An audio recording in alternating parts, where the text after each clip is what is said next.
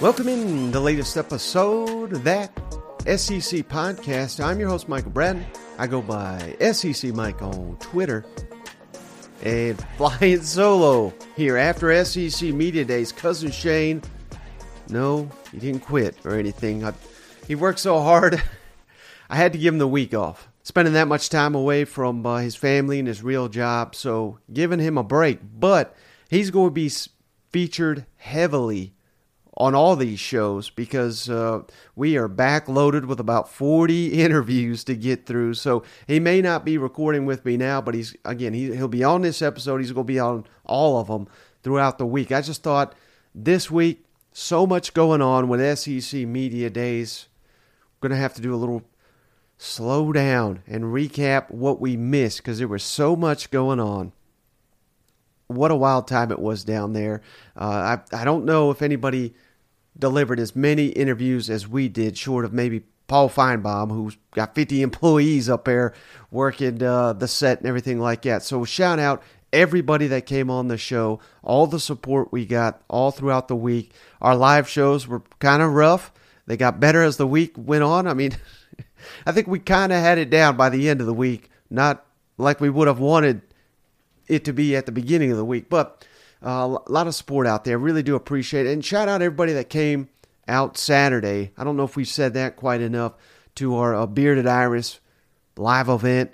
We're going to try to do more of those at some point. We'd love to go around the S E C and really do those uh, tailgates and probably the Fridays before big games, things of that nature. So be on the lookout. We'll we'll definitely talk all about that. But I think we'll sh- we'll we'll save a lot of the stories of S E C Media Days for when Shane's back on the show, which, it, again, it's not going to be that long. It'll probably be next week. But for anybody that missed it, we did have the high. I mean, there were so many highlights from Media Days. Talking to Sam Pittman, talking to K J, talking to Spencer Rattler, and all the guests we had.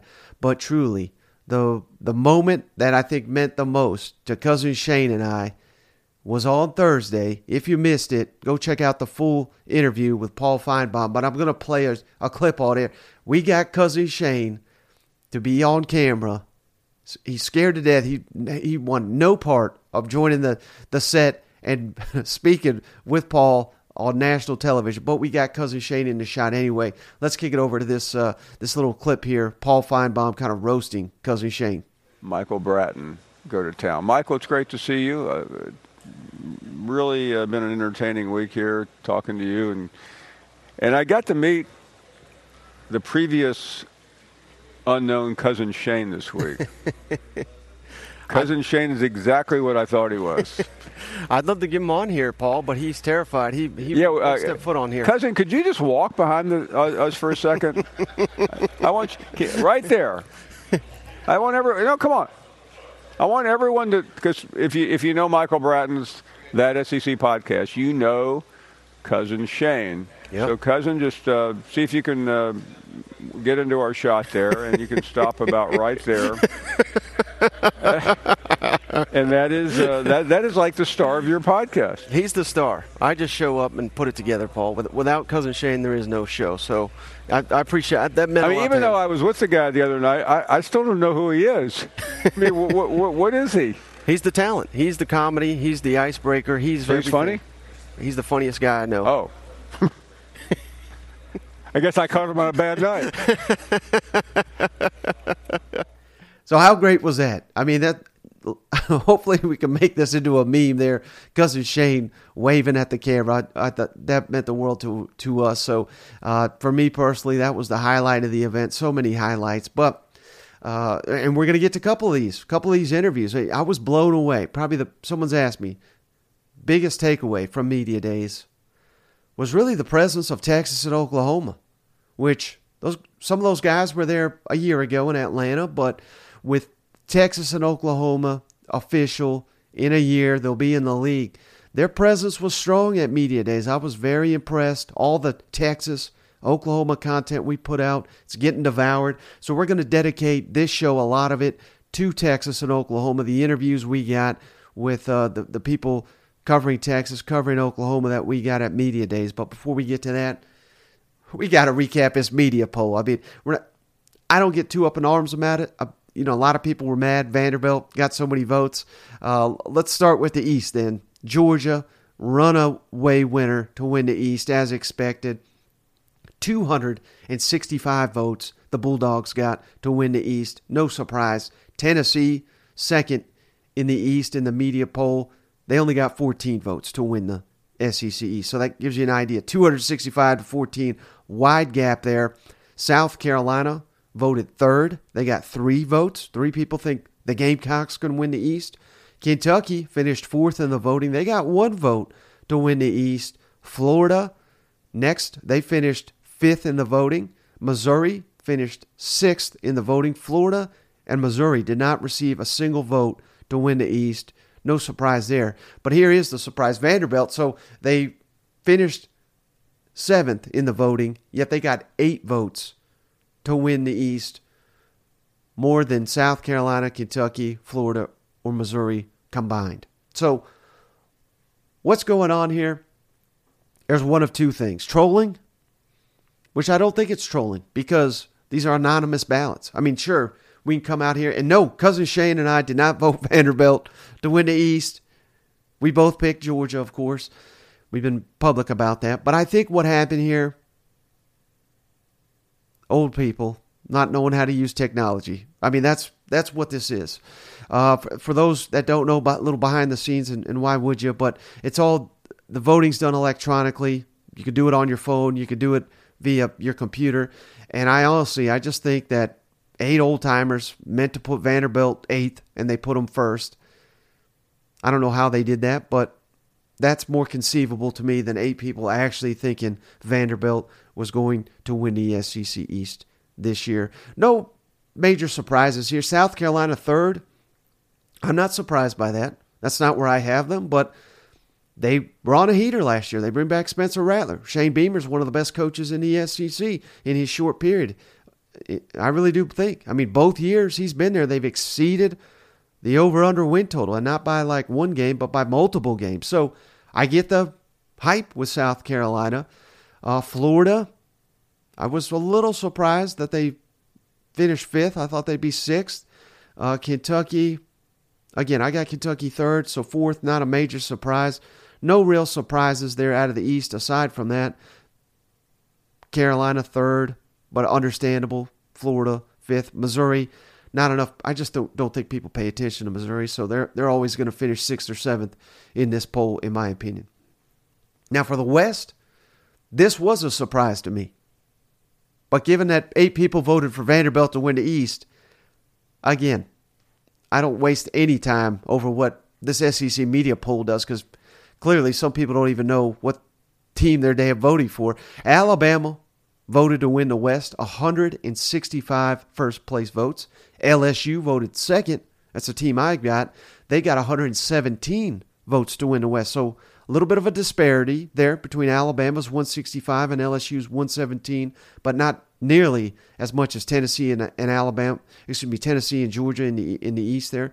Uh, A and M got one vote to win the West. They finished third. Ole Miss fourth. Arkansas fifth. With three votes to win the West. Again, this is weird. Auburn, they finished sixth in the voting, but four votes to win the West. That, that doesn't make any sense. And Mississippi State voted last with one vote to win the West.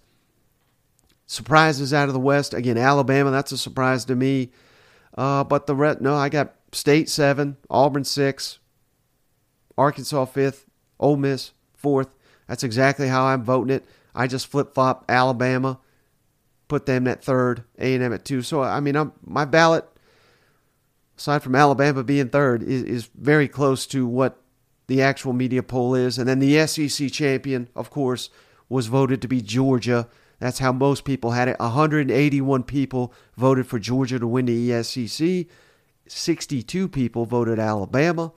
thirty-one voted L S U. That's who I voted for. Tennessee and Vanderbilt each got five. Again, I have no idea who these people are voting Vanderbilt to not to win the East, to win the entire S E C, five of them. Arkansas and Auburn got two votes. A and M, Mississippi State, and South Carolina all got one vote to win the conference this fall. No idea what in the hell these people are thinking. I mean, I called it, called it like I see it. But, hey, like I said, let's recap some of these interviews here. Really great stuff. We're going to start with Anwar Richardson over at OrangeBloods. He always delivers. Gives us uh, you know, a preview of what to expect. Texas coming into the S E C, what he's learning about S E C culture.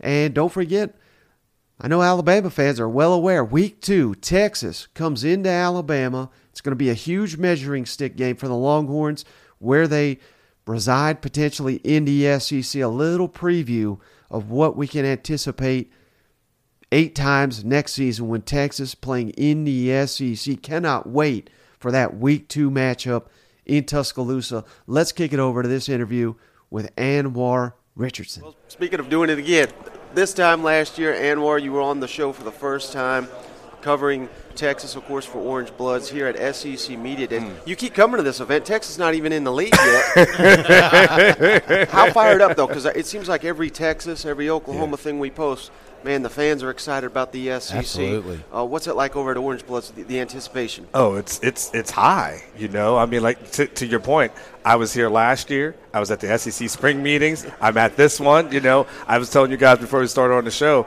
uh, I spent about one day at Big twelve Media Days last week, and I've been out here since Sunday. So I think that tells you all you need to know. Um You know, there's a, there's an inten- anticipation level, you know, from the fan base. And, you know, everyone understands, like, they still got one more year yeah. in the Big twelve and, and all that entails. But it's hard not to look forward. And so, you know, the coaches, their responsibility is to focus in on this season. But as reporters, as people who are fans, yeah. we don't have to do any, any of that stuff. We can, yeah. look, we, can, we can look at the Big twelve. We go to the S E C, like, all those kind of things. So, you know, for me, it's kind of was important Uh, to make sure, you know, to give everyone kind of a behind-the-scenes look right. about things that are being said and, and talked about as relates to Texas. As, you know, next year this thing will happen. You guys will be in Dallas, so you'll yeah. be in my neck of the woods next year for S E C Media Days. And so uh, it's been a good experience, a fun experience. Even um, – Uh, U T's S I D, they're, a couple of they're, they're, that people from their department were out here yep. kind of scouting it out and seeing what to expect and kind of getting the lay of the land. Right. So uh, that's kind of been what's happening, you know, the kind of this entire offseason as anticipation builds. I don't think I'll ever get used to someone saying U T and it not be Tennessee. Oh, my gosh. It's going to be hard. Yeah. It's going to be hard because, you, you know, you just heard, you know, Coach Heupel was, you know, asked about that. He yep. said there's only one there's U T. There's only one U T. Well, yeah. he's going to learn. When he turns on the S E C network, then they say, and up next, U T, Coach Sark, and what they're doing down there in Austin. He's going to be like, what in the hell just happened? Yeah, yeah. So, obviously, we want to talk a lot of Texas with you, but yeah. I, I'm curious, what have you learned about S E C mm-hmm. while you're here? Maybe it could be coach, could be player, could be anything in general. What What's maybe the main takeaway you're you're picking up from all this S E C knowledge you're soaking in? Well, there's a couple of different things. I think, you know, when, you know, it's funny from the outside when you hear people talk about S E C, it just means more. It sounds cliche, right? And right. then when you get here, you realize, oh, it does mean more, right? It's it's kind of like, I've, I've viewed it, I've, I think I've said this before, it's kind of like coming to the S E C, these these meetings, it's almost like going into like the V I P of a club. Yeah. And, so, and all of a sudden, you've been on the outside before. And it's been kind of cool. You're just sitting at the bar, and then you come into the V I P lounge, like, wow, we get bottle service here. You know, yeah. this person comes out with sparklers, and it's like, and you just like, it's, it's, it's a different difference. It's, it's so much more uh, professional, you know, everything that's done, you're like, even down to the little things. Like, I'll give you a good example. So I was at Big twelve Media Days uh, a couple of weeks ago, and then they had, you know, like kind of the breakout sessions. So they would have a coach was sitting here, and then have a player right next to him. And so they would have like a, a coach with a speaker that was going, and a player who was supposed to be sitting right next to them sp- going at the same time. So you couldn't hear. Right. You know, it was just it was like chaos that was going on at, at one time. And, um, you know, and here you could just see, okay, coach is on the stage and, like, how professionally it's done. And, you know, the players in different spots and, like, the breakout there. You can see that, how they treat the media. You know, I think yesterday something happened I've never seen done. I saw four, four coaches go to the stage and thank the media for covering them. Yeah. Ah, where does that happen? Like, well, you, you never – I don't live in a world where people thank the media for doing anything. And let, yet you sort of appreciation – you sort also a kind of a working relationship uh, between the S E C and how the, the media is. Uh, I, you know, I learned that there's a high level of respect for the University of Texas. Mm-hmm. You know, um, I don't think anyone looks at them and says, oh, my gosh, this is the savior of the league. But I think they feel that there's a respect level that, you know, Texas is going to bring some brand recognition, some yeah. name brand stuff, and, and hopefully a good quality of football. You know, that's to come. Uh, but people respect Coach Sarkisian. You know, Lane Kiffin talked about him and their, their relationship that they have. Clearly, Nick Saban has an, you know, a long relationship with him as well. So there's a respect level there. So I feel like overall what I've learned from the S E C is that I feel like they're welcoming, you yeah. know, of Texas. You know, I feel like the welcome of the media members, yeah. the welcoming of, of having, uh, you know, kind of, I guess I say, moving into this new direction, you know, of this kind of big, bad super conference that's going to happen, and it's going to be basically the S E C, and it's just going to be everybody else. Yeah. yeah. Well, let me ask you, we're talking about most anticipated games coming up this season. Mm-hmm. One of the ones at the top of the list has got to be Texas and Alabama. Yeah. yeah we got yeah. a real, we got a hell of a game last year, and mm-hmm. honestly, you felt like you guys missed an opportunity yeah. there. What's what? What's kind of the the fan interact, because we again we we're, we're new to Longhorn Nation here. So what what is kind of the anticipation on their side coming into this game? I think there is anticipation that, that from Texas fans that it's it's kind of first. I'll start with let's say it like this: it's unfinished business. Yeah. It's kind of like the the that Alabama Texas game was almost like Rocky One. Right, where all of a sudden, you know, it's like Creed, Apollo Creed, he won, but Rocky and the, and the fans felt like, man, you know, Rocky could have won that fight, and then you have to have the rematch, and that's what I feel like year two is like. Rocky two is like it's the rematch, and it's like Apollo Creed, he can't feel like, man, I, feel, I can't feel really good, and Bama can't feel really good because they got to say to themselves, well, Quinn Ewers got hurt, Hudson Card, the backup, he got hurt, right, and so all of a sudden they tell yourself they got the victory.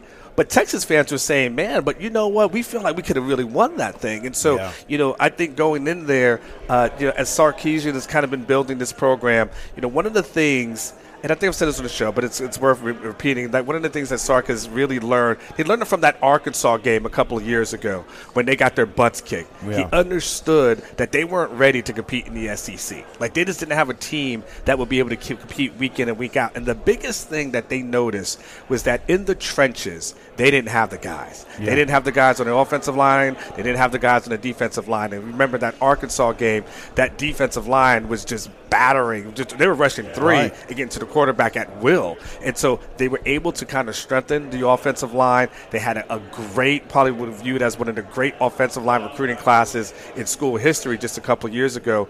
You know, they'll go into Tuscaloosa with a, a left tackle by the name of Kelvin Banks. Just write this down, K E L V I N Banks. He started as a freshman last season in every single game. He locked down everybody. He's viewed as a guy that by next year will be a first-round draft pick at left tackle. They've got a lot of good veteran Uh, offensive linemen, so they feel really good about what they have up front. They feel really good about what they're going to have on the defensive side of the ball. But the real thing for them is going to be at the skill positions. They're going to be really good. Yeah. Okay, so because they've got Quinn Ewers, so they've got him coming back for another year, and all the belief is that he's going to be a better quarterback than he was last year. And you look, and Texas enters this game probably with a better quarterback room than Alabama does, because Alabama's a little bit unsettled yeah. at that position. You know, they're still trying to figure out who it is. You know, Nick Saban was here saying that, you know, he's he's still got to let this thing play out over the next month before he got he, he goes and finally decides who he's going to be with. Texas doesn't have that problem. You know, they've got Quinn Ewers. On the receiver side, they've got Xavier Worthy, uh, you know, who is, who is of course, a preseason uh, Big twelve guy, but he's viewed as a first-round draft pick. On the other side, they got a Georgia transfer by the name of A D. Mitchell, yeah. Yeah. you know, and A D, when he was healthy, was very good, very effective, was kind of a touchdown machine for Georgia in his limited reps, but he's going to be a starter there. Uh, they've got Ja'Tavion Sanders, you know, as a tight end who's viewed as the number two tight end in the country. He's viewed as another high draft pick, so you're looking at those skill positions. And then they had a guy by the name of Isaiah Neyor who got injured last season, but what is what was one of the top receivers in the transfer market, uh, but he got hurt right before the season, got an A C L. He's back as well, so I'm talking about from a firepower standpoint, they're going to have a lot. Now the key in a, on the, the hard parts for them is from a running back perspective, it's going to be hard to replace a Bijan Robinson. Right. You know, that guy gets drafted in, in the first round by the Atlanta Falcons for a reason, right?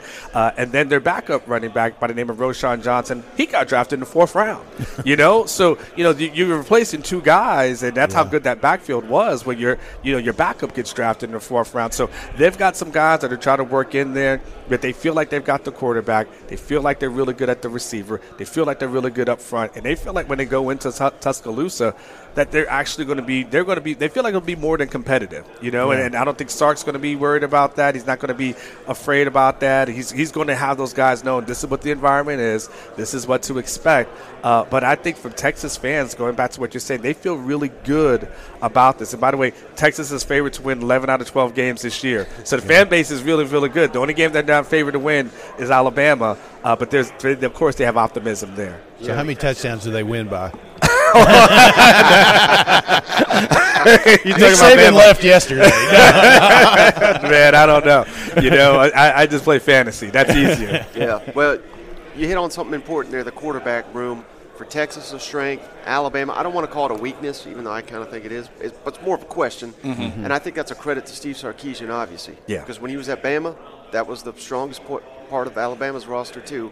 Now that's at Texas. So will this be a measuring stick game, you think, for Texas? I mean, I because, you know, they're saying all the right things. They're, they're mm-hmm. trying to win the Big twelve the final year they're there. But mm-hmm. what will that say, even if they don't win? I know Texas fans are optimistic they can beat Alabama, but let's say they, they take them to the wire in Tuscaloosa. That's that's how Alabama's only lost two home games in the last ten years. Mm-hmm. So it's very unlikely yeah. anybody goes down there and wins a game. Sure. But not getting run out of the building like you did at Arkansas, getting ready for S E C play, I, I have to imagine – the fan base is viewing this as, as a measuring stick to see how far Sark has taken this program and, and how far uh, or what to expect when they do make that jump to the S E C. Yeah, I think you, you, you make a, a good point. So what's interesting about Texas versus the S E C over the last several years, Texas actually has been okay and been pretty competitive in those games. They played a bowl game against Missouri. I want to say that was in mm-hmm. twenty seventeen, and Texas uh, won that one.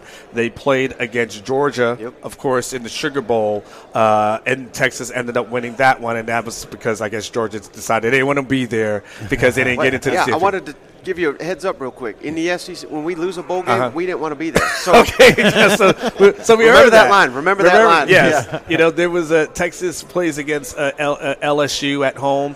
Uh, they end up losing by a touchdown in what a, a great game, and yeah. what no one knew at the time was going to be one of the greatest football teams in, in, in college football history. That that that that fifteen and zero team, but Texas, that was a competitive game that they they should have won.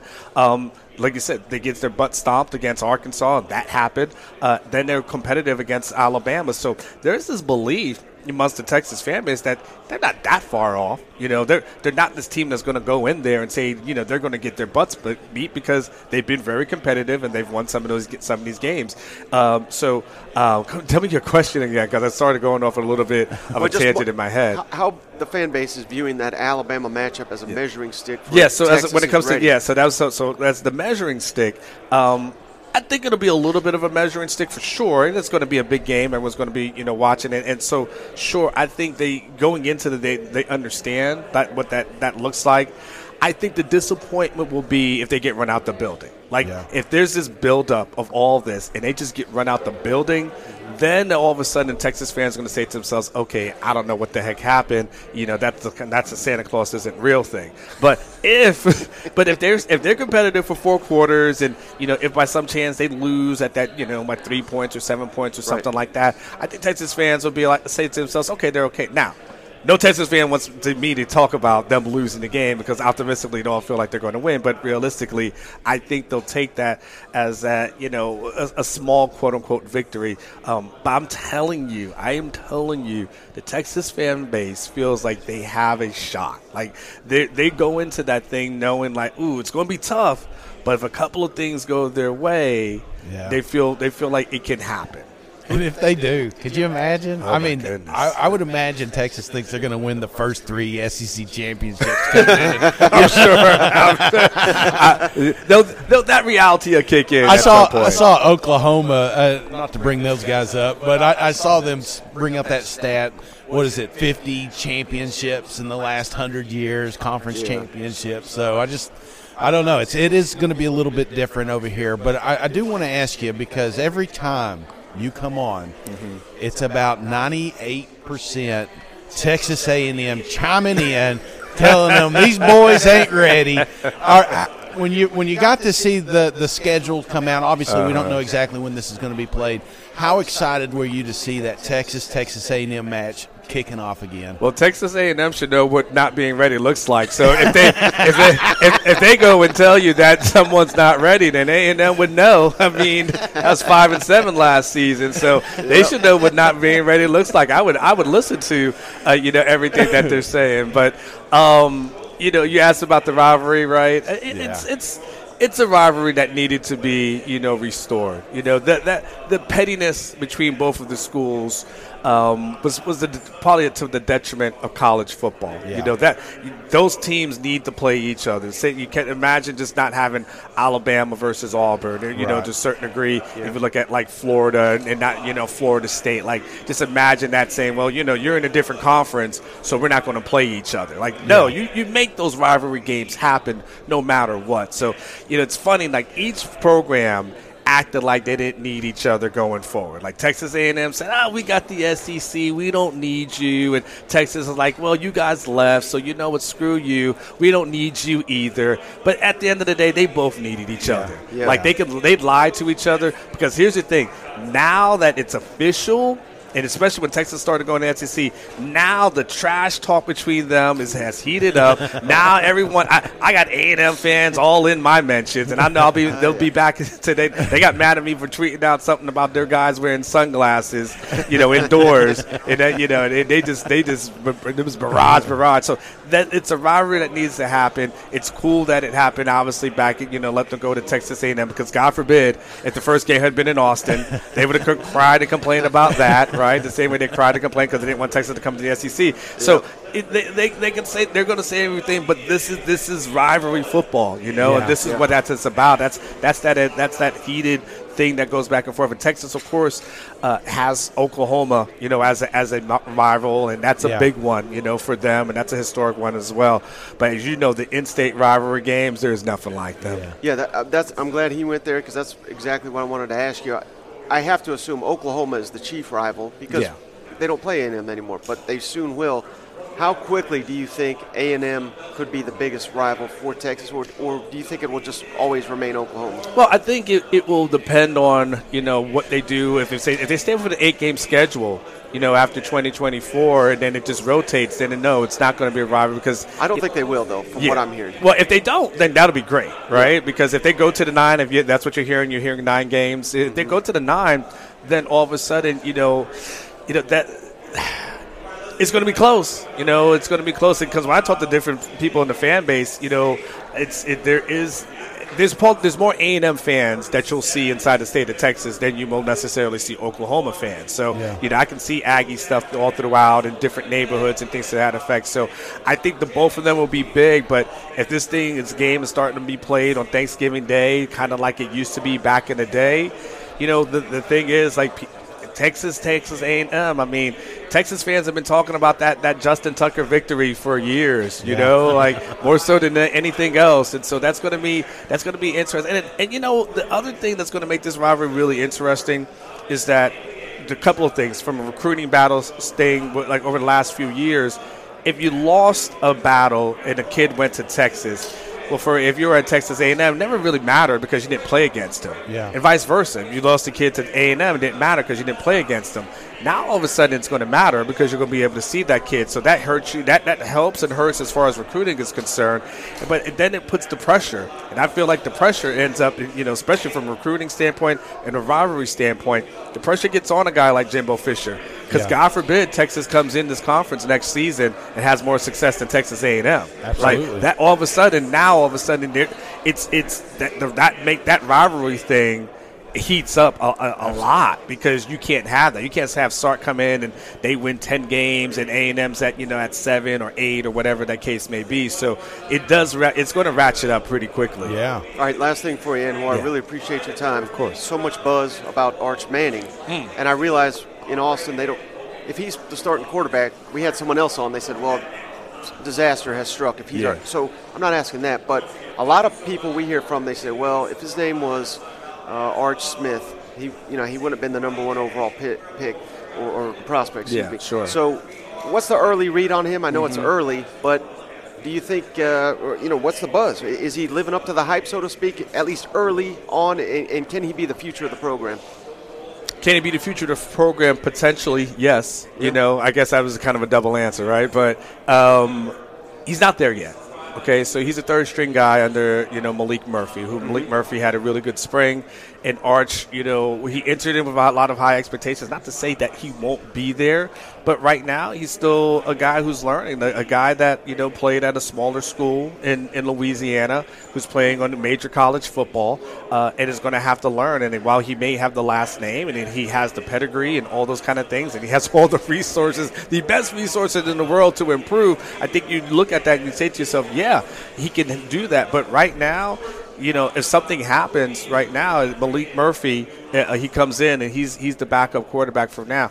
Arch, basically, what he has to do is kind of learn and grow and improve and be ready to battle for the position in twenty twenty-four. The plan is for Quinn Ewers to have a good season. That's what everyone hopes for. It's, I mean, when I say everyone, I mean the, the, the staff. Right. And then he goes pro. Yeah. And then those two kind of battle it out next year. But the things that I, I hear is that no one's willing to see, say that this is Arch's job in twenty twenty-four. It's just a matter of time. They tell me he's going to have to earn it because they re- they're really high on Malik Murphy. And by the way, if do yourself a favor and just research. I don't know if you guys saw that viral picture of their quarterback room, but just go ahead and look up Malik Murphy. He's got two A's in his first name, and look at his physique and look how they. I mean, he's like six seven. He looks to be about two forty-ish or something like that. He's he. They did a they did a picture of all the quarterbacks together at this spring, just about sometime in actually I said spring in June.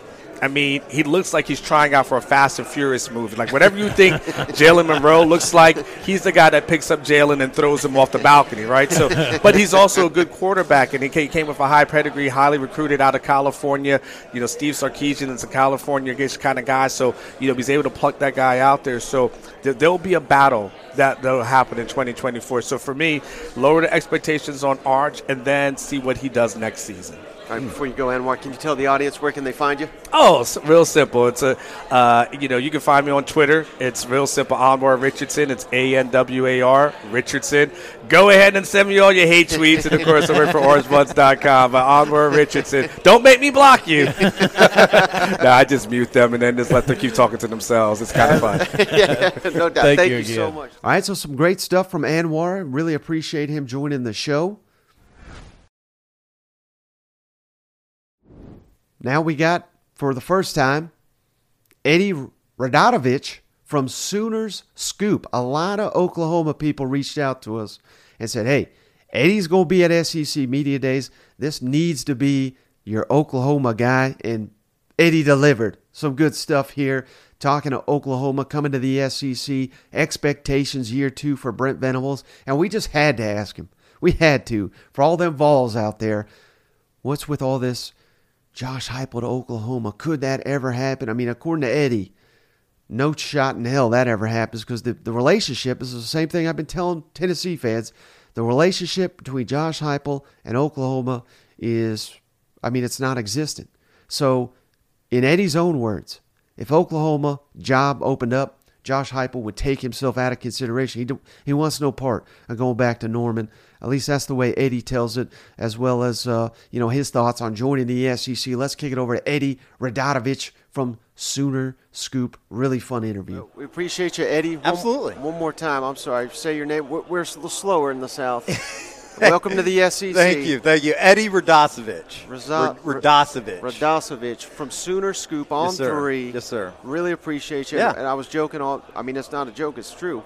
Sooner fans said, hey, we need some Oklahoma coverage on the show. Get Eddie on the show. So I'll we, try. We we appreciate you yeah, stopping by, man. Absolutely. How's the S E C treating you so far? Pretty good. Uh, it, it still feels weird. I mean, I, I think that it really doesn't feel like it's real, just mm-hmm. because there is still a, another season to be played in the Big twelve. But, uh, you know, I, I think that you talk to any Oklahoma fan, they feel like the passion, the fervor for college football is at an all-time high, obviously, in Oklahoma, and it kind of matches up with the fan bases of the S E C. So there's a lot yeah. of excitement, uh, and obviously there's a lot of questions for Oklahoma as they go into the second year of Brent Venables. Well, they did unveil, you know, twenty twenty-four people that were going to yeah, be playing. I mean, absolutely. What was a common reaction from Oklahoma fans? Because I, I thought brutal at yeah. first. You no, know, I, they, they didn't go easy on you. Yeah, no, they, I, I think there was like a, wow, this is cool. Alabama's coming to uh, to Norman.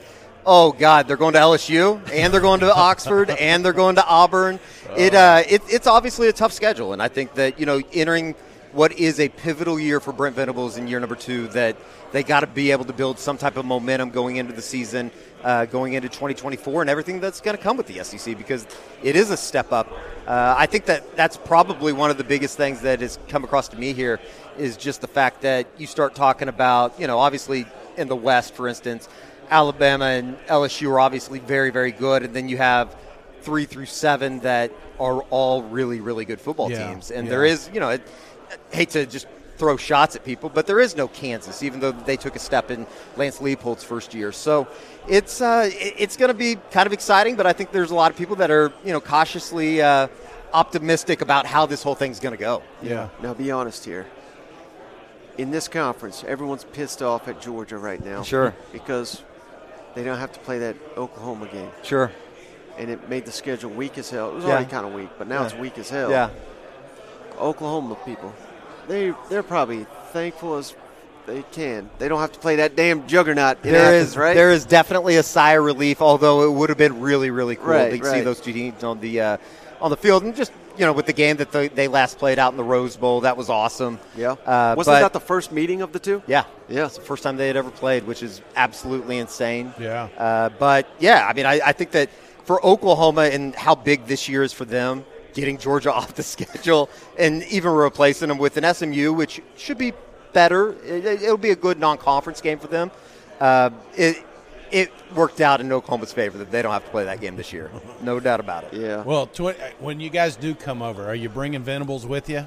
Yeah, I, I, I, I, I think I, I think that'll be the plan. We're, we're going to talk hot seat. Yeah, every sure. year. We're putting on the hot seat when sure. he comes over here. Well, you you talk to enough Oklahoma fans around uh, Oklahoma City or you know in, down in Norman, and you know there it was a year that people just weren't used to going yeah. six and seven. The way that they lost games in the fourth quarter, uh, you know the the five of the seven losses were one score games. Four yeah. of the last five games they lost on the last possession of the game. So. I think that was the – and it was small things, too. It was a penalty or it was a, uh, a game mismanagement or, you know, not being able to move the ball in the fourth quarter or get off the field in the fourth quarter without giving up a touchdown. Yeah. I think that was the biggest thing, and that was one of the things that I think a lot of people when Brent took over was all the small things are going to be taken care of. Well, they weren't in year one. Right. And I think that pissed a lot of people off, and – you know, they're they obviously are going to have to go through a little bit of a, a, a turnover from Lincoln to Brent, and there were some depth issues that Oklahoma had. But they've kind of started to, I think, answer those questions. Now it's about going out there and actually doing it twelve Saturdays a fall. Well, yeah. aside from Oklahoma fans, I'll tell you who's most rooting for Brent Venables and company, and that's Tennessee fans. We're, we're, we're Tennessee homers. Okay. We were supposed to be objective, but sure. we tell the truth. We're, sure. We were Tennessee guys.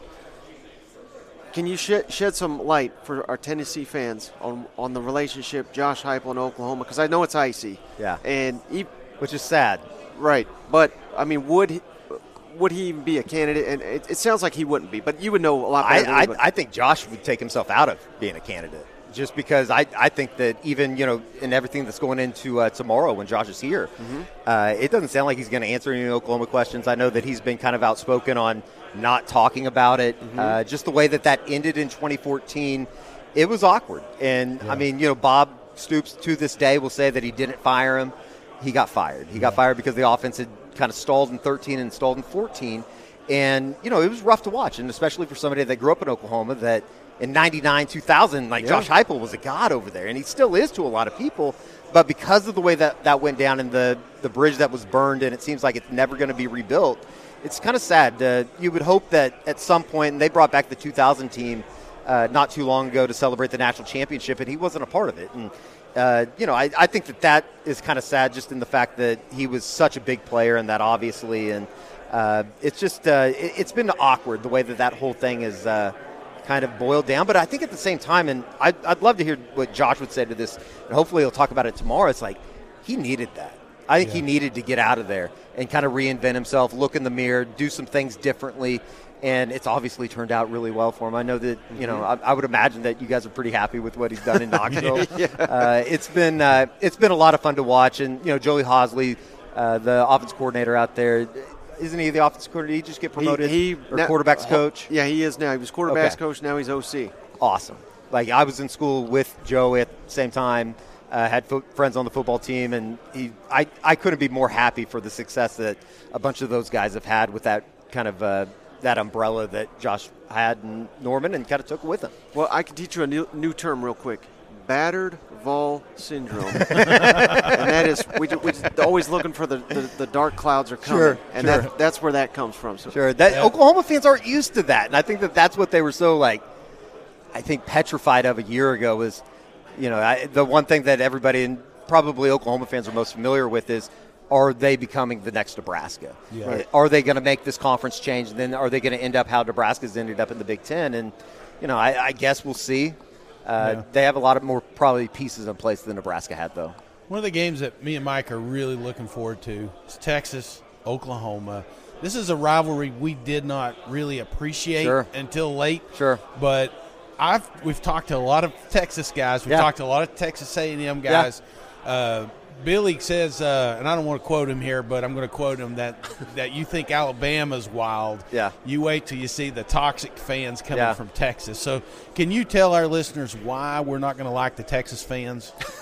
there, there's a sense of arrogance that's always been a part of the Texas football program, but you kind of appreciate that. I, yeah. I think Billy would probably call them sips. Uh, that, that's probably the best way to say it. I, it's a love-hate relationship. I got a bunch of buddies that went to Texas, so uh, the O U Texas experience down at the State Fair at the Cotton Bowl, second, first weekend of October, though, is it's truly one of the – if you love college football, yeah. if you love the pageantry of it, go get down there. The game, it, it's kind of become an eleven a.m. staple now. You got to get down there at seven thirty in the morning, have a wax cup beer, and – Uh, watch the pageantry that is. Everybody comes. They take the buses through so the middle of the fair. It's, do you it's unbelievable. Do the fair? I, I, I'm trying to.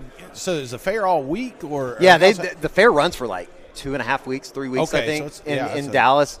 And uh, yeah, you start seeing it that time of the year, end of September, beginning of October. You start seeing buddies that live in Dallas taking their kids and stuff out yeah. there and grabbing all those coupons that you can get in anticipation of O U Texas. So it's uh, it's truly there's nothing like it. Right. I hope it. You know, stays at the Cotton Bowl forever at the State Fair Park, even though it's not the nicest stadium in the entire world. Yeah, it, it there truly is no maybe Army Navy something like that. That yeah. from a neutral standpoint, if you're just a college football fan, you got to go. It's awesome. Yeah, and we've we've all had our list come out when this sure. expansion's come sure. out. Is there any Oklahoma games you're really looking forward to? I've never been to the Grove, yeah. so I think that that's probably number one, just to see it. Yeah. Won't get to participate a whole lot in it, but uh, because we'll be covering the games. But uh, the Grove is up there. Uh, Between the Hedges would be really cool just to go. I think the Swamp will be cool. Yeah. And for that matter, I think like even a place like Vanderbilt. I mean, it, it, not yeah. maybe necessarily the stadium, but getting to new places, going yep. to Nashville, being able to do that kind of stuff. It's just uh, it's different than yeah. anything that we've been a part of over the last ten years since I've been covering Oklahoma. So, uh, you know, I I found myself having a little bit of a soft spot for Morgantown. Yeah. It's just unique. It's way out there. It's kind of off the beaten Big twelve track, if you will. But uh, I, I think everybody's pretty excited for That's the S E C. Cool. Well, when the S E C adds them and I would say I would say Knoxville, you know? But I've been there. So, hey, I don't want to I don't want to make anybody too mad. So how bad do you hate Heupel? And that's the thing is, like, I grew up, I was in eighth grade when they won the national championship. Would have died for that team. Yeah. You know, that was yeah. like, that was the, the peak of college football fandom for me, uh, watching those guys and how downtrodden the program was in the mid nineties growing up. Uh, my season, my parents were season ticket holders, went to all the games, and, uh, you know, it, it's kind of crazy. And I think Oklahoma fans are a little spoiled as well. yeah. I mean, they, it is what it is, especially seventeen, eighteen, nineteen offensively. From our view vantage point, it seemed like the reaction, though, from Oklahoma fans was a, was a little mixed. Yeah. I think because they dominated the Big twelve. Sure. The path to the playoff is sure. a lot clearer in that conference. Yeah. Have they mostly come around to joining the S E C? Where, where's that at? I, th- I think so. I, I, I think that the majority of the fan base is ready to make the move. I think they're excited about making the move, but you're going to have people that want to stay in the Big twelve, and yeah. you know, you can win it every year. And I think it's more of a comfort thing. You know what you're getting.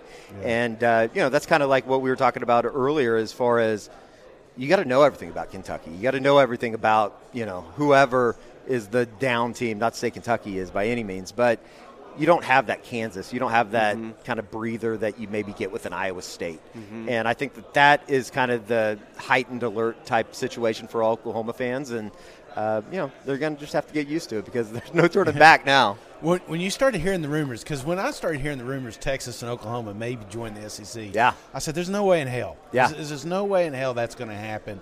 Do you do you remember some of those early conversations and it just kind of kind of spiraling into into this this next chapter? Sure. I well, I think it, it kind of went from a stage of I don't want to hear about it. The big the conference expansion stuff. It kind of reached a height where it was like, God, not this again. It's it's, it's June. There's nothing to talk about. Obviously, we're going to have to talk about it.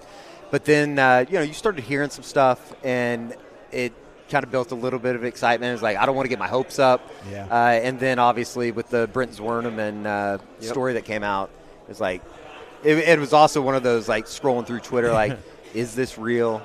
And then you start checking in. It's like, yeah, this is this, Looking this for parody looks very, very real. Yeah. So it was uh, – It, it almost seems like it's been five years ago now, yeah. even though it's only been a couple years. And I think that, you know, the the plan that's in place for Oklahoma and Brent's vision of what he wants the program to be, uh, they just, they had to build out of what that was, what Lincoln left. And not to say that he left a terrible program by any means, but depth-wise, they didn't have what you need defensively. And, you know, I think through the transfer portal this year, they've been able to go get some guys that could come in and contribute yeah. from day one. Yeah.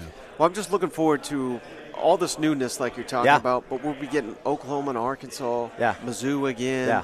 L S U. I mean, I I think those rivalries will, will form sure. fairly quickly. Sure. And we're we're optimistic, guys. The way we've been selling this new S E C, I think every player in the transfer portal and the elite prospects, hell, they already all want to come to the S E C. Sure. With Texas and Oklahoma coming, I mean, I don't think those schools will ever lose a recruiting battle to anyone in the Pac twelve, Big yeah. Ten, none of that. So I, I think it, you know, it, it it's rising water will rise all, elevates all the programs, sure. and I, I think they will with the Sooners as well. Sure, and I yeah, and I, I think that like even with coming uh, coming off the sixth and seventh season a year ago, for Oklahoma to finish with a top five recruiting class and still go out and be able to get some guys in the transfer portal, I think kind of proves that, uh, you know.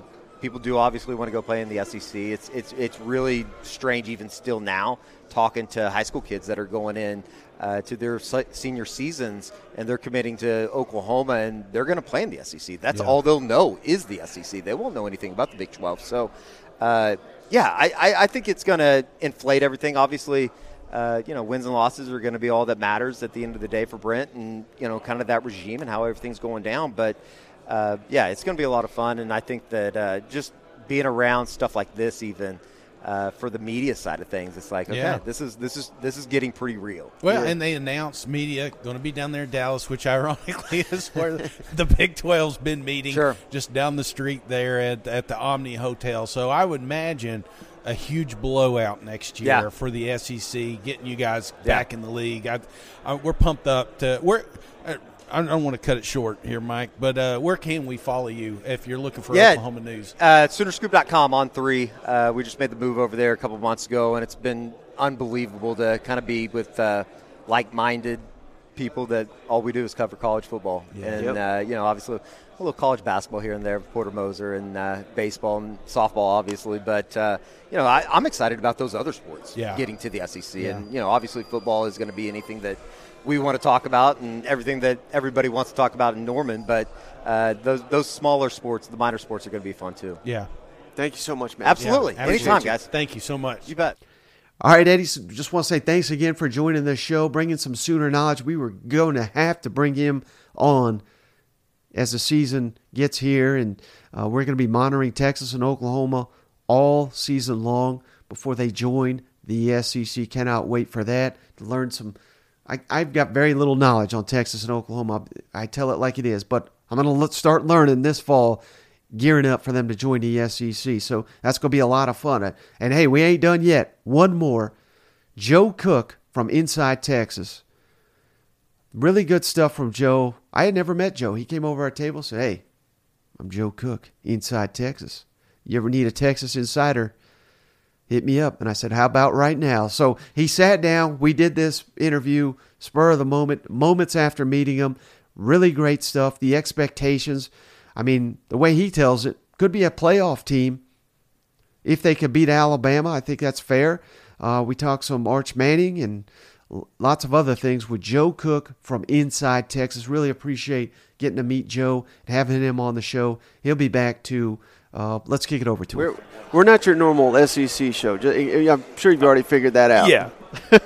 All right. Pleased to be joined by Joe Cook, Inside Texas. Just met you, and we're welcoming you to the S E C. I know it's a it's a year early, mm-hmm. but hey, there's the Alabama game we're all excited about. So how, how's the S E C treating you so far? It's been great. Uh, I really look forward to this trip and uh, knew that there'd be a lot of intrigue. I know it's a big year for the league, but uh, I think this is, you know, having Texas presence here and having Texas at even uh, spring meetings kind of is a first sign for a lot of people that this is real. This is less than three hundred sixty-five days away. And yeah. uh, especially that Alabama game, that'll be a real first First real sign uh, of Texas traveling into S E C territory and starting to become a real member of the league. You know, one of the things we talked about is hopefully we don't lose this season because everybody's talking about next year and what the playoffs going to look like, Texas and Oklahoma coming in. What is what is Texas – I mean, what is that mentality right now? Like, hey, we got one more and then we're going over –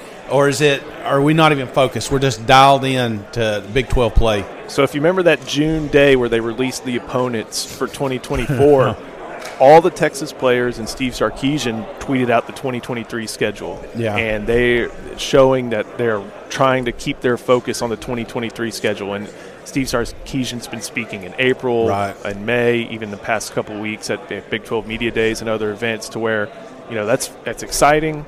It's fun that we're going to be there. But Texas is in the Big twelve in twenty twenty-three, and their goal is to leave the Big twelve as champions like they entered as champions in yeah. ninety-six. It's to leave as champions like they left the Southwest Conference as, as champions in ninety-five. Um, they're, they're building the program, I think, in a way that tries to set them up well for a future in the S E C, but they're trying to win the Big twelve before right. because that's the league they're members of right now. How big is that week two game, though, at Alabama? I mean, they should have beat Alabama last year, in, in my opinion, and we thought – yeah. Texas was going to get their ass kicked. I'll yeah. just tell you, we thought we there no Vegas shot, did too. No shot against Alabama, and, they, and like I said, they should have beat them. Uh, what?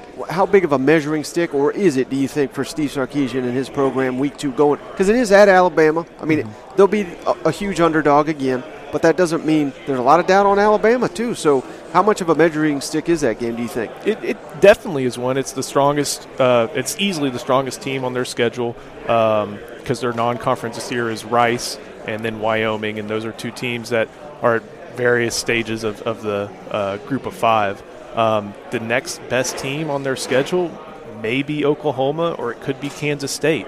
So they're going to know right away whether uh, all their preparations and all their uh, you know expectations are going to be how attainable, I guess, they're going to be. Yeah. Um, luckily for Texas, last year uh, that game didn't count towards conference play. Luckily for them this year, it didn't count towards conference play, so if they can't leave Bryant-Denny with the win, yeah, they'll know, and they would prefer to leave with the win, obviously. But um, it, it is a good way to, to measure up how they, they feel they're gonna they're going to be able to operate in the S E C because it's going to include a lot of linemen that Steve Sarkisian and Kyle Flood recruited.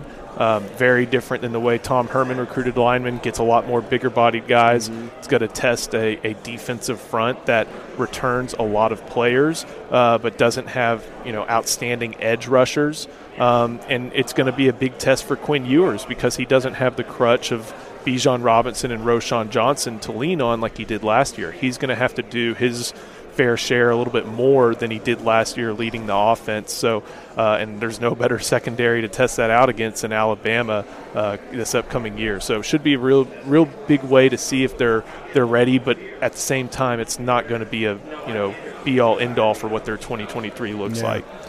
Hey, we got a lot of Aggie followers. How bad do you want to kick their ass? Huh? there, are, there are so many people who are glad that game that game is back because. The best way I can think about describing it is, let's say you live in Mobile. Yeah. And, okay, it's Thanksgiving. You got the turkey out. You cook. You go to bed. You wake up. And you're watching the Iron Bowl. Yeah. You can set your calendar to it every single year. And for the past ten years, haven't been able to do that. I know Texas A and M's tried to replicate that with L S U, and right. there's been some pretty impressive games, but that that that is one-sided. Yeah. L S U, from my perspective, doesn't view Texas A and M the same way that Texas A and M views L S U. And for as many people want to say, oh, we don't care, oh, let them go, oh, let them be, we're better. No, the, the, this game is so it's it's perfect that it's back. It needed yeah. to happen. It needed to be a conference game. It didn't need to be a low-level bowl or anything like that. It needed to be a conference game. And I think if you ask a lot of Texas fans, they don't mind the fact that the first one's in College Station. They're just glad that it's that back. It's back yeah. they, they didn't clamor for anything. And, hey, Ross Bjork did, and he got his way, and good for him. Uh, but They're already talking. They're already I talking. But, but there are so many people that are glad it's back. They don't care whether it's I, – they would prefer for it to be on Thanksgiving or the day after Thanksgiving. Uh, I think that's where it should be. And it's that level of rivalry for the people of in, in Texas uh, just because it's been around so long. It's been, you know, neighbor versus neighbor, all those different yeah. qualifications that you haven't been able to have the bragging rights about in, in ten years. And they've played baseball, they've played basketball, they've played other sports, but there, there's only one yeah. place where it really matters. Matters, and that's yeah. on the football field. Well, obviously that Texas A and M game, that's the one Texas fans are, are looking forward to the most in conference. But aside from that, wh- who is that second team you think? Is it an Arkansas? Is it Bama? Is it maybe even Georgia or Tennessee? Who, who do the Texas fans are they most looking forward to playing in the S E C? Obviously Texas has a long history with Arkansas, Southwest Conference days, you know, game of the century with President Nixon there, yeah. all those different uh, matchups that they've had over the years. I think Frank Broyles and Darryl Royal retired on the same day, yep. so there's history there. Uh, but I think there's just a lot of intrigue for Texas fans, not on one particular team. Uh, of course, having Georgia in Austin in twenty twenty-four is going to be a really fun game and one that's going to bring, you know, I know Dog Nation travels, but yeah. Texas doesn't sell its tickets pretty easy to opposing fans. Uh, but I think there's just intrigue about being able to go to places like Oxford. Texas right. went in, I think, twenty twelve, played and won a game there. Uh, they haven't been to Starkville since, I think, the late nineties. Uh, I don't think they've ever been to Knoxville, and they haven't been to Gainesville since World War Two. So mm-hmm. there's so many different places that Texas either hasn't been in a long time or has never really been, that that's what's got them interested. Arkansas is going to be a fun matchup. That's still going to be a rivalry. Uh, it, it, it was, is, continues to be. Uh, but I think just the idea of being able to go to so many new places and see, you know, why – the S E C has a network, why yeah. there's that S E C podcast, all these different things. That's what has Texas fans really excited. Yeah. And, uh, you know, the athletic department's pretty happy about a nice windfall that'll be coming its way down the road as well. How how big is this year for Sark? And I realize you don't cover A and M, but also for Jimbo. Uh, like a year ago, if I would have asked you who's more likely to win an S E C title first, Texas or A and M, I think everybody would have said A and M. I'm asking S E C people now, a lot of them are saying Texas because of the momentum, but that can flip quickly. If they don't win the Big twelve, if they stub their toe, mm-hmm. if A and M has a big year, how big is this for Sarkisian and company with a season to come before going to the S E C? It's a it's a really big one. I mean, you look at both A and M, you look at Texas, they're at very crucial junctures in the direction of both their programs. Of course, Steve Sarkisian's in about to enter year three, had a very dismal year one, and year ones are always difficult, and improved in year two. Uh, Steve or Jimbo Fisher had a five and seven season in his fifth year. So these are very big uh, junctures for both teams to prove that they're on the right trajectory. And Texas seems to be moving a little bit better in that trajectory now, record-wise at least, compared to A and M. And that's going to have effects in state in recruiting because Texas obviously is a hotbed of talent, has great quarterback talent, great receiver talent, great cornerback talent. And so those are key positions in, in this league and in, and in any league.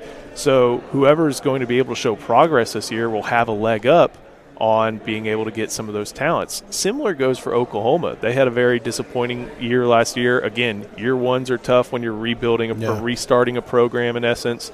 They go to Dallas and Fort Worth and even Houston a lot. They recruit They recruit Austin, which is a very interesting dynamic to think about. Uh, it's a big year for them to show that Brent Venables has progress because if none of those three teams really do a whole lot, uh, nothing impressive. You know, if, if none of those teams are truly competing for a conference title this year, Well, that means Bama can come in, as they have in years past. They've gotten guys like the Brockermeyers, who yeah. I know one transferred out. Jalen Milroe, who could start at quarterback. He's at Alabama. Uh, even looking at places like, uh, you know, Georgia has started to come into Texas and grab some top talent. Lewis Seen played uh, for uh, a school in, in Dallas after moving down from New England. So it's a really big year, because if none of those three teams show a lot of progress, then teams like Alabama, teams like Georgia, teams like L S U, especially in the Houston area, can come in and start grabbing more guys. And that's not to say of what programs like Texas Tech and Baylor and T C U can try to do to, to prove that even in the Big twelve that they're a place to go for talent within the state of Texas. So it's massive, because if uh, none of these teams are able to show a lot of momentum, then it's going to have its effect on the recruiting trail. I know Texas has done well. A and M obviously had its historic class a couple years ago, but now recruits want to see those results and see what comes to bear on the football field from those classes. How big of a believer are you in Quinn Ewers? Because I didn't Sark just the other day said, hey, if all goes according to plan, he will be a first-round pick. I don't know if he was saying right away, but obviously I got to ask you about Arch Manning, because yeah. that's, yeah. that's a big storyline. But if Arch Manning, let's say he starts a game, does that that probably means Texas did not live up to the expectations? Do you think that's fair, or what's your thoughts on that? You know, if, if Arch Manning starts a game, probably means two quarterbacks got hurt. I think right now Arch is he's he's going to be contending for the backup quarterback position uh, this spring or this fall with Malik Murphy, who had a real impressive uh, uh, spring game. Mm-hmm. Uh, but if, if Arch is starting games, that either means that his development curve was like a rocket ship, or that Quinn Ewers and Malik Murphy got hurt. Um, as far as Quinn Ewers goes, I, it, I, it's really easy to doubt him. I, I get it. You know, he skipped his senior year of high school, didn't do more than be on the scout team at Ohio State. Um, that's two years of real football, and, and that's, you know, you have to think about a little bit being on the scout team at Ohio State, but still, it's only just a scout team. They were concerned about Justin Fields and C J Stroud yeah. uh, when, when he was there, if, if they even overlapped. So he arrives at Texas, wins a quarterback battle, um, and he has, you know, he goes through a problem right away with this injury he suffered when Dallas Turner drove him to the turf in Austin. Comes back and tears up Oklahoma and probably thinks, this is just like when I was throwing it around D F W and, and competing for the state title. Gets a little bit in his own head. Uh, mechanics suffer. Uh, the team doesn't do as well. And I think at a certain point, Sarkisian realizes, okay, again, I got Bijan Robinson. I got Roschon yeah. Johnson. I'm going to use these guys. And, and Quinn maybe lost a little bit of confidence. We did hear over at Inside Texas that uh, he had a really good uh, month of bowl preparation. Um, he, he had to do a lot because Bijan and Roschon weren't in that game.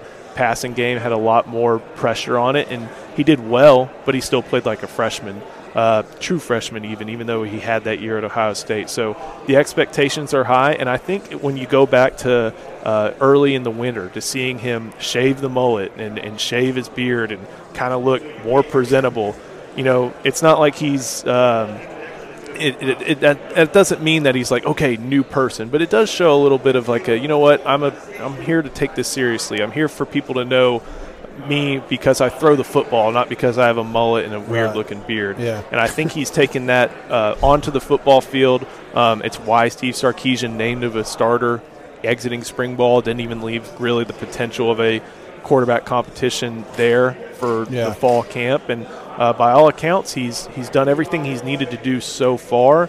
Uh, but now the next step for him is to go win games and to be the quarterback that everybody from, you know, the ranking services to all the schools that uh, offered him believed him to be in high school. If Texas beats Alabama in Tuscaloosa, I know that's a big if, but if they do it, is it fair to set the expectation that they should make the college football playoff?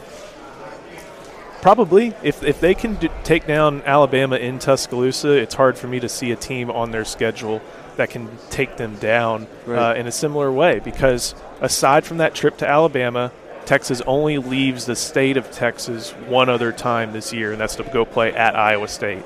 They still have to go to Baylor, which is a team that's going to want to beat them. Still have to go to T C U, again, a team that's going to want to beat them, and they have to go to Houston.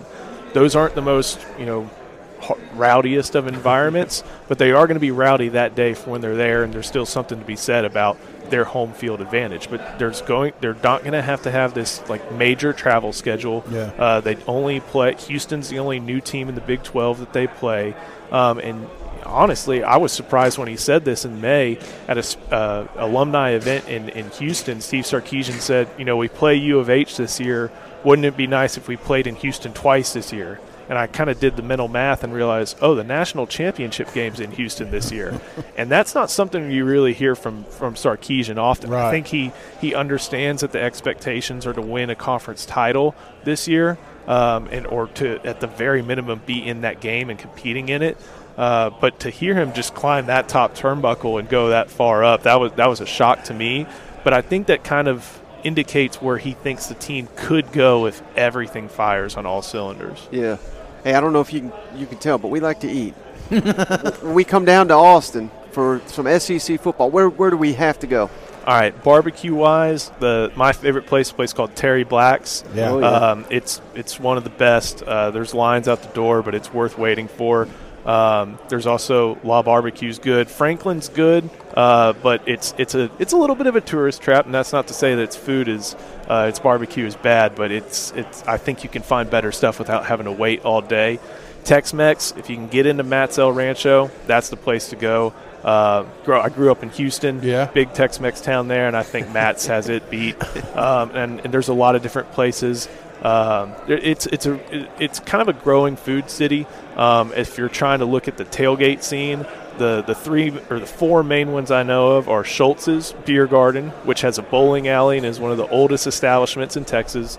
Uh, Posse East, Crown and Anchor, and then uh, Haymaker, uh, just on the other side of thirty-five. So those are those would be my top tailgate places. Uh, Terry Black's for barbecue, and then Matt's El Rancho for Tex-Mex. Well, we're planning the first time that Texas and Oklahoma meet as S E C opponents in uh, the the world. Yeah. What it does, Texas State Fair. Mm-hmm. How do how should we plan to make the most of that first time at that event? Man. So that's my favorite day of work every single really? year. Like I, I drive up to Dallas and I get there and I am just so excited to get there at seven thirty a.m. And it, hopefully they, they keep it at an eleven a.m. kick. That's a game that uh, because a little bit of the surrounding area and because of the tradition, that needs to be during the daytime. Mm-hmm. Uh, but you go there, uh, if you're sitting in the stands, Uh, before you make your stop in the stands, you buy some state fair tickets and you get yourself a beer, get yourself a corn dog, yeah. and you just get ready for that game. And sounds great already. Yeah. So, so and keep when, going. When, keep you, going. When you go into the Cotton Bowl, they have updated it some in recent years, but every seat's the same. There may be about a hundred luxury seats in the whole stadium, and nobody cares because they're there just for that game. And it is, I, I think. Maybe S E C fans may be familiar with the, the, the cocktail party yeah. and how they split it long ways. And it's in a pro stadium. I know it used to be in the Gator Bowl, but now it's in wherever, M and T Bank, wherever yeah. uh, the Jaguars play now. Right. Um, it it is way different, and it is the most passionate I think both fan, ba- fo- both fan bases get on a given year. And they're, the Texas runs out of the tunnel. They're surrounded by Oklahoma. They hear just a chorus of boos, and then they get to a certain point about the forty-yard line where it's all cheers. Yeah. And you can be on your own end zone, and it could be dead quiet, and then you can drive, and you can be on the opposing the opponent's one-yard line, and it's like you're playing at a at a road environment. Yeah. There, there's truly nothing like it. Um, and I remember one of the best stories I've I've heard about the Red River Shootout is that Bo Schembechler, Michigan head coach, after he retired, he started doing some work for A B C Sports. And they asked him, you know, what do you want to do? What are some of the assignments you want? You kind of get to call the shots, Bo. And he said, I want to go to Texas, Oklahoma. And I think he made a remark like, I, I you know, he coached Michigan, Ohio State. Those are the ten-year war or whatever he had with Woody Hayes. And he says, there's nothing like this in all of college football. So it's, it's a lot of fun. It is truly about forty-seven thousand per side, and it is it is my favorite day of work every single year. That's awesome. Well, Joe, we appreciate you shedding some light on Texas. We're we're kind of ignorant when it comes to Texas, but we promise we're going to study them up this year. It's great to welcome you to the S E C. Before you go, can you tell the audience where to find all your work? Yeah, we're part of On three. Head to Inside Texas dot com, uh, where all our social channels are Inside Texas, no spaces. Uh, and you can find me on Twitter. I'm at Joseph Cook eighty-nine. All right, all great. Right, thank you. Thank you so Absolutely, much. Absolutely, thank you. All right, so that's going to do it for this episode of the show. The rest of the week, we're going to be recapping it just like S E C Media Day. So we're going to spend a couple teams per episode, and we're going to get you covered all week long.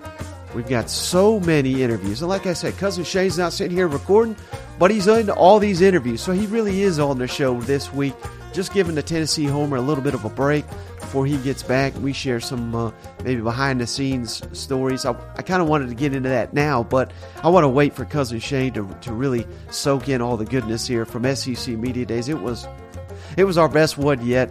Really appreciate all the support as we grow this podcast, this YouTube. We're really trying to make this the go-to destination for all S E C fans, and uh, I hope that's reflected in all this content we're throwing at you. But hey, that's going to do it for this episode of the show. I appreciate each and every one of you for tuning in. We'll catch you on the next one. Hey buddy, this beer's for you, Mike, and Cousin Shane. That S E C podcast loves the Pirate, and the Pirate loves that S E C podcast. Hail State.